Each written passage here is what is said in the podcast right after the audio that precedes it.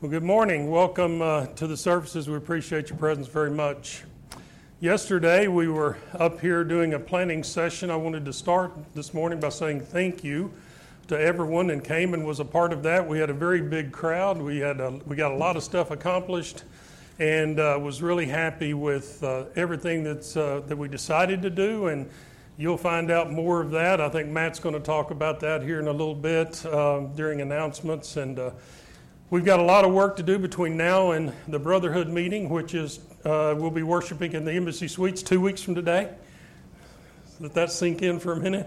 Two weeks from today, it will all be over, and we'll be worshiping uh, our last worship service there on Sunday morning. So, uh, still lots of uh, lots of fun, hard work in front of us. And then we planned out some stuff for the rest of the year yesterday. So uh, again, thanks to everyone that, uh, that came. I thought we had a, a really good day and really, um, really good outcome. Thought we all worked hard. So we worked from about 9 o'clock until about 3 o'clock yesterday afternoon. Had a, had a, good, uh, a good day's work. Um, wanted to talk to you a little bit about some stuff we uh, celebrated this last week. So, this last week we celebrated the 4th of July. We celebrated Independence Day. Independence from the rule of a, com- a country that colonized um, this nation uh, early on back in the 1700s.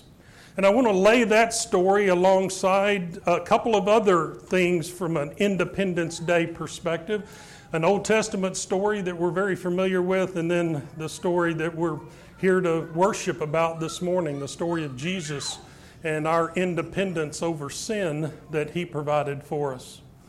So I've named the, uh, I've, I've, named the sermon Paradox of Freedom. Um, Paradox is a big word, and I don't know that I understand it all. It's more of a psychology word than it is a word that we normally use. But things like freedom isn't really free, that's a kind of a paradox.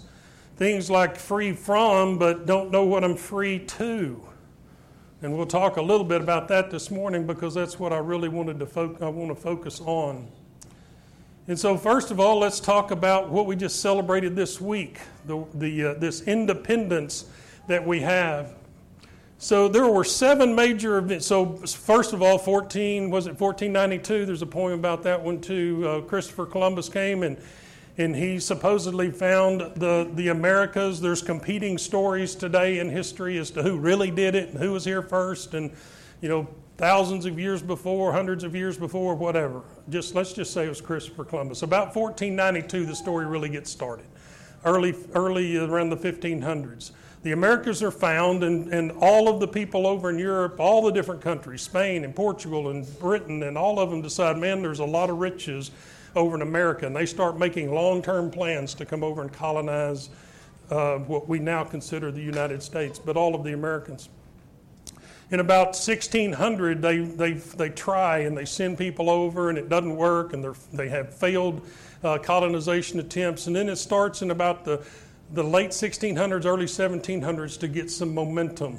And there's actually 13 colonies that are formed along our eastern seaboard of what we now consider the United States. But there's, a, there's what uh, I've titled seven events, seven kind of major events that happened to these early colonists that give them this idea that we need to uh, independently rule ourselves rather than be ruled by someone across the ocean. And they're all um, uh, events that you're probably aware of. There's the Stamp Act in March of 1965, and that's where Britain decides to tax, start taxing a lot of the uh, transactions that are happening in the United States. Then there's the Townshend uh, Act, and the Townshend is specifically more tax on the imports, the stuff that's coming from Britain. It's going to get taxed even more. And so you've heard of taxation without representation. That was what was going on. They were just being told they were going to be taxed and they were sending this money back to Britain, but they didn't have seats in Parliament. They didn't have a voice on what was happening. It was just uh, taxation without representation. Then there's what's known as the Boston Massacre, and that's pictured here. Um, to be honest with you, probably blown out of proportion. I think two people were actually killed in that event, but it became a rally cry for the colonists that says, hey, these, uh, and the British did open fire um, after being pelted with rocks and some other stuff. But anyway, the Boston Massacre, it was written by um, written up by actually Paul Revere wrote some articles on it that really infuriated the colonists and got the, the blood pressure pumping. The Boston Tea Party, everybody's probably familiar with that. You've heard about that. Some people called the Sons of Liberty, which, you know, several of our early leaders were actually members of this group of people called the Sons of Liberty. Sons of Liberty boarded three ships dressed uh, very rudimentary as Indians and threw 92,000 pounds of tea into the harbor in Boston Harbor. Well, that infuriated the British, so the British turned around and they uh, filed, they uh, uh, put in place the Coercive Act, where they shut down Boston Harbor and said your harbor is shut down until you pay us back for the 92,000 pounds of tea that you threw in the harbor. And then uh, comes uh, British General Thomas Gage.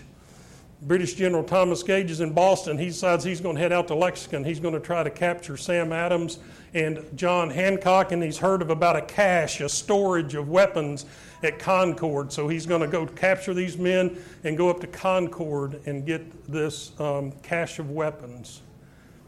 And that's where we have the story of the midnight ride of Paul Revere.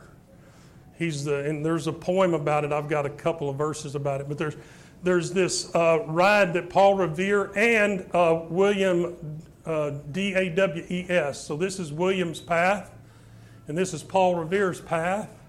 They go along the same path. They ultimately meet, and they're going to warn Sam Adams and um, the other uh, Sam Adams and John Hancock, and then on to Concord to make sure the stash is gone before the the uh, British Army gets there, and they're successful. They don't get the cash, and they don't get the two men don't get captured. and there's the poem that Henry Wadsworth Longfellow in 1960 wrote. The first verse says, "Listen, my children, and you shall hear of the midnight ride of Paul Revere on the 18th of April in 75. Hardly a man is now alive who remembers that famous day and year." So some hundred years later, nearly, he's writing this poem about the midnight ride of Paul Revere, which makes Paul Revere famous and we all recognize him. And then they, uh, the British do something that I, as I read, I couldn't hardly believe because um, it, it, it really formulated the fate of the, independ- the War of Independence. They started attacking the coastal towns down south. At the time, the northern people were kind of in this rebellious mindset, but the South was like, hey, leave us alone. They're not bothering us we're, we're doing okay. And then the British attacked some of the southern towns that unified the 13 colonies. And they met at the Second Continental Congress and they drafted what we know as the Declaration of Independence. And the Declaration of Independence was um, adopted on July the 4th. It wasn't signed for a couple of days later, I think on the 9th or the 10th. wasn't ratified and actually signed. So then we go to war and we fight a war for a number of years, and we finally, uh, the war ends in uh, 1782, um, and then a year later, in 1783, actually over in Paris, we signed a treaty with Spain and France and um, the, with Britain, and uh, the United States of America is now free to reign. So, free from the British tyranny and the British, British rule and we were free to rule our companies. So we were free from the tyranny and the oppression, the taxation without representation. We can now have free speech and free the right of religion and and uh, numerous other things. So that I just wanted to. I started thinking about that story, and I started thinking about freedom this week, and I started thinking about how free we are. And uh, we'll talk a little bit more about that in a minute. If you've got your Bibles, we're going to look at a story in Exodus now. This is our second story of freedom. I'm going to have it up here. You can read along with me, but if, you, if you've got an app and you, you want a different version, you might, uh, you might get it out. Uh, Exodus chapter 32, we're going to begin in verse number 1. And this is the story of the children of Israel. They've been taken out of Egyptian bondage. They've crossed over the Red Sea and they're free on the other side, and Moses is called up on the mountain. So, Exodus chapter 32. When the people saw that Moses delayed to come down from the mountain, the people gathered themselves together to Aaron and said to him, Up, make us gods who, sh- uh, make us gods who shall go before us. As for this Moses, the man who brought us out of the land of Egypt, we do not know what's become of him. So Aaron said to them, Take off the, ring, take off the rings of gold that are in the, in the ears of your wives, your sons, and your daughters, and bring them to me. So all the people took off the rings of gold that were in their ears and brought them to Aaron, and he received the gold from their hand and fashioned, and fashioned it with a graving tool and made a golden calf. And they said, and they said, These are your gods, O Israel, who brought you up out of the land of Egypt. Exclamation point. When Aaron saw this, he built an altar before it. And Aaron made a proclamation and said, Tomorrow shall be the feast to the Lord. And they rose up early the next day and offered burnt offerings and brought peace offerings. And the people sat down to eat and drink and rose up early. we see that, or I see that, and I go, How? He just, they've just been through the plagues. They've seen the firstborn be killed. They've seen an Egyptian army chase them. They've seen the sea open up on dry, and them to cross across on dry land. They've seen a, an army follow in behind them and, and get enveloped into the water, and they're standing on the other side. And I go, How do you decide to make an, a, a God out of gold? Well, I think God was a little bit astonished too. Because here's his response. And the Lord said to Moses, Go down, for your people whom you brought up out of the land of Egypt have, have corrupted themselves. They have turned aside quickly out of the way that I commanded them. That's important. They knew better. He had commanded them. They have made for themselves a golden calf and have worshipped it and sacrificed to it and said, These are your gods, O Israel, who brought you out of the land of Egypt. And the Lord said to Moses, I have seen this people, and behold, it is a stiff necked people. Now therefore let me alone, that my wrath may burn hot against them, and I may consume them, in order that I may have a great nation of you. So God is. Um, thinking seriously about killing all of the people of Israel, the people that he had promised all of these things to, and turning his attention to Moses and saying, I'll make a, I'll, I'll make a great nation out of you. And Moses implored the Lord his God and said, O Lord, why does your wrath burn hot against your people, whom you have brought out of the land of Egypt with great power and with a mighty hand? Why should the Egyptians say, With evil intent did he bring them out to kill them in the mountains, to consume them from the face of the earth? Turn from your burning anger and relent from the disaster against your people. Remember Abraham and Isaac and Israel your servants to whom you swore by your own self and said to them, I will multiply your offspring as the stars of heaven, and all this land that I have promised I will give to your offspring, and they shall inherit it forever. And the Lord relented from the disaster that he had spoken of bringing on his people.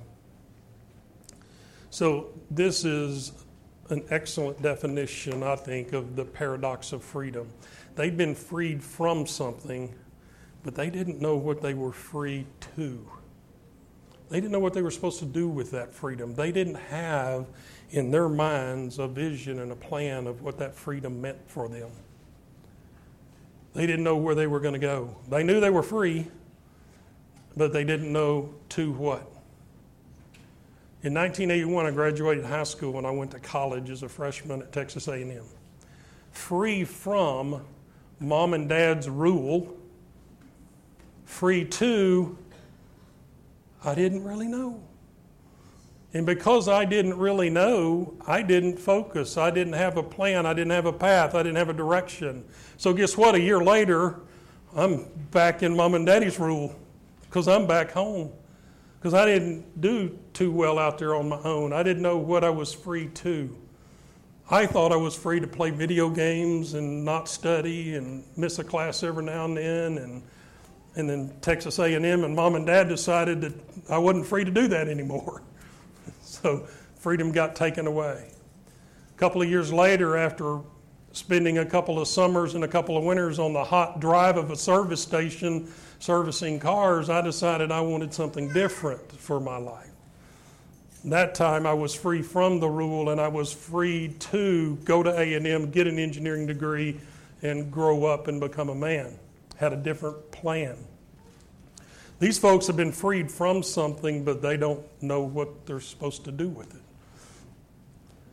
And so this morning I want to take that and I want to lay that those both those stories kind of alongside some freedoms that you and I have. I want us to understand what we've been freed from and what those freedoms bring us. And maybe this afternoon in applications, we can determine what we're going to physically do with some of those freedoms. We did that some yesterday. We talked about how we were going to make a difference in the community and in our own hearts and our own lives, and we'll, uh, we'll talk more about that hopefully. So let's talk about what we're free from.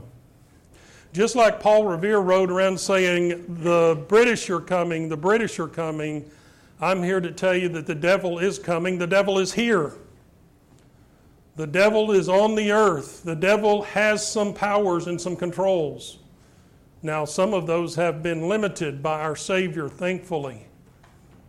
But the devil is here and he has some, and he's working in the lives of every person that he can get into. So, number one, he's, in Revelations, he says he's the deceiver of the world. The devil lies to you. He lied to Eve. He lied to Jesus on the Mount of Transfiguration. He will lie to you. He's known as the great deceiver. Nothing he tells you will be the truth.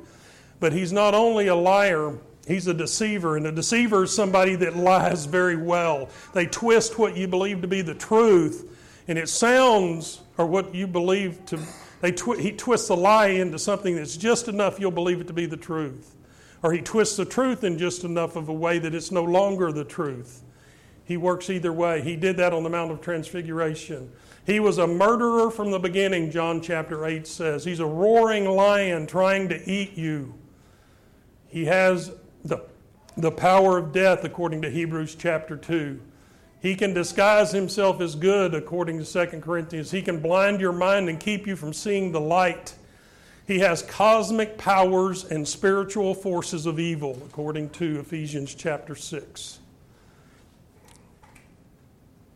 He's powerful. And we've got, we've got to know how to defend against him. Some more things, he's real. Some more things about the devil that you might need to know. He attacks your identity. He attacks the identity. We're going to talk a little bit about this in our uh, truth and um, tolerance in uh, a couple of weeks at the Brotherhood meeting. We're going to talk about this concept of identity. It's in the news everywhere. All the personal pronouns and pro- all those issues. He attacks identity. In, in uh, the very beginning, he said, Eve, you can be like a God. You won't be this person. You can be a God. Just go eat the fruit. Let me give you a new identity. You can be a God. Obviously, on the tempting of Jesus on the Mount of Transfiguration, he, t- he, he tries to change Jesus' identity two or three different times. He says, Hey, if you're a God, just throw yourself from here. The angels will catch you. Hey, if you'll, if you'll uh, worship me, I'll give you all of this. You can rule over all of this. You'll have the identity of a ruler of all these nations. He tries to make us think that we can be something that we're not. And he's working that hard in the United States right now. He'll misuse Scripture. He did that with the Lord on the Mount of Transfiguration again. He used Scripture and he, he tried to twist the Scripture, and Jesus responded, No, here's the truth. He's a counterfeiter. He focuses on Christians, not unbelievers. He's not working out there in the unbeliever world, he's got them. He's working on us. Now, here's the good thing. And this is something that I, uh, when I ran across this, I'm like, wow, that's, I don't know what I believe there, but that's comforting to me. I've almost believed that Satan was like God, that he could be everywhere, he could do everything. But in Job, it tells us he was roaming to and fro. He wasn't everywhere. He's not omnipresent. He can't be working on Yancey and working on Eddie and working on Kent all at the same time. Now, he does have helpers, he's got angels, so he does have a lot of help. But he's not omnipresent. He doesn't, he doesn't rule, he's not everywhere like um, God is. Now let's talk about this independence from this devil that we just talked about. It was um, prophesied from the very beginning in Genesis chapter 13 and verse number 15 that Jesus was going to step on the serpent's head. It was bruise his, bruise his heel, bruise the head of the serpent. Satan has this attempted overthrow. We're very familiar with it. It's in the Gospels. All four of the Gospels talk about how Jesus, or how the devil worked against Jesus. He enters into Judas's heart to betray the Lord. And we have the greatest battle of all time, and it talks about that in Hebrews chapter 2 and verse number 14. It says, These children are people with physical bodies, so Jesus himself became like them and had the same experiences they had. Jesus did this so that by dying he could destroy the one who has the power of death, the devil. Jesus became like these people and died so that he could free them. They were like slaves all their lives because of their fear of death. So, just like the children of Israel that were slaves in the, in the land of Egypt and were freed uh, into the, the um, land of milk and honey, into the promised land, we're just like that. We were slaves to this, to this fear of death and to sin. And Jesus saved us from that in this spiritual war of independence. Satan's authority ended and he was defeated. So let's talk about some freedoms that we have. Talk about some freedoms that we have in Christ. And I've got a long, a pretty long list here. There's probably 10 or 12 things. So I'm going to go through them um, probably semi rapidly. Again, it's a lot of stuff you can study here. Number one, we are free from guilt. Romans chapter 8, verse number 1 says, Is therefore now no condemnation to those who are in Christ. We're free from shame. Whoever believes on him will not be put to shame. We are free to, we are free from God's wrath, for God did not appoint us to wrath, but to obtain salvation through our Lord Jesus Christ. So just like Moses talked God out of the wrath that he had for the children of Israel when they built the uh, golden calf and worshipped it, Jesus has um, taken care of the, of the Lord's wrath for us. We've talked about this. We're free from the fear of death. We, um, but has now been revealed by the appearing of our Savior Jesus Christ, who has abolished death and brought life and immortality to light through the gospel. We're free from the bondage of sin. We have a freedom from the curse of the law. So uh, the, the, the, old law in, in Galatians chapter uh, 3, it's really that whole chapter is talking about the old law, and it's talking about, you know, if, if you want to get circumcised and go back and try to, to take care uh, and do everything that is in the old law, then you're going back to slavery because the old law was slavery. Jesus' new law, the New Testament, is love and mercy and charity and forgiveness and so his, his point here is you've been, you've been redeemed from the curse of that old law. You've been redeemed, you've been, uh, you have freedom from Satan's dominion. We talked a little bit about that. We have a freedom to approach God. This is a, this is a, a beautiful thing. We've already had a, pr- a couple of prayers this morning. We have the freedom to talk directly to our Creator. What a powerful tool to be used in our lives. We talked a little bit about this yesterday and how we can exemplify and how we can use prayer differently and fasting differently and other tools that we have to help us be closer to God. we have a freedom to relate to God as He as His children and Him as in, in our heir. We've got we've got an opportunity and we've got a freedom and we've got a right through Jesus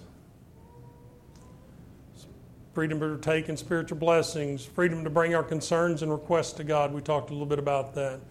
Freedom to God, uh, freedom to walk with God with throughout our life. For you are the temple of the living God, as God has said, I will dwell in them and walk among them. I will be their God and they will be my people. Freedom to authentically love each other, freedom to live out God's purpose in our life and a couple that I wanted to spend a stop down and spend a little bit of time. The first one is freedom to enter the gates of heaven. We didn't we didn't have that direct path before. Jesus gave us a direct path through death to the resurrection to heaven. We've got that freedom according to John chapter 14. It says, In my house, in my Father's house are many mansions. If it were not so, I would have told you. I go to prepare a place for you, and if I go and prepare a place for you, I will come again and receive you to myself, that where I am, there you may be also. He's gone, He's in heaven. It's prepared, it's being prepared. It's a, and we have that freedom. We also have a freedom from legalism. So again, in, this is in Galatians chapter 5, and he's talking about the old law. He says, Stand fast, therefore, in the liberty by which Christ has made us free. And do not be entangled again with the yoke of bondage. So we've got, and, and there's there's even there's more freedoms. Um, these are just a few that I've I've brought to your to your attention this morning. we we have a freedom to observe certain days or not observe certain days. There's just all kinds of freedoms and liberties that Christ has brought for us. Here's the warning For you were called to freedom, brothers, only do not use your freedom as an opportunity for the flesh, but through love serve one another. That's what we've been called to. We've been called from sin. We've been called out of the devil's clutches. We've been called in freedom to love one another and not to return to that old life. I don't know when I got on stage. How long have I been talking, somebody? Time to shut it down? Okay. So, the paradox of freedom. Hopefully, um, it, it, was a good study for me. It was. It, I took the, the the stuff that we've been going through this week, and I don't know how you chose to celebrate the Fourth of July.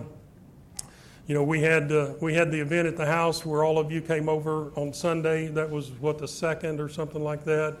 On the third, we um, we smoked some barbecue, and some more of you came over, and that was fun. On the fourth, we kind of just recuperated because we had had a couple of uh, a couple of big events. Sheila went and visited her dad. Well, I think everybody went and visited Pepe on except for me on uh, July the fourth. Um, we would sit on the back porch and fireworks would start going off. I don't know if you guys shot fireworks. Dad would say, "There goes another twenty dollars.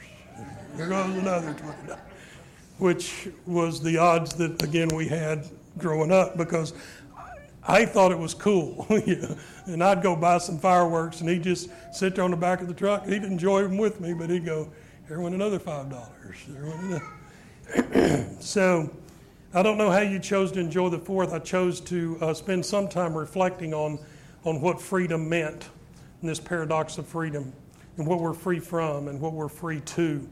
And then we spent quite a bit of time yesterday, not specifically talking about freedom and the paradox of freedom, but talking about what we were going to do with this freedom that Christ has brought us. What, what do we want to be here at, at Anna Street?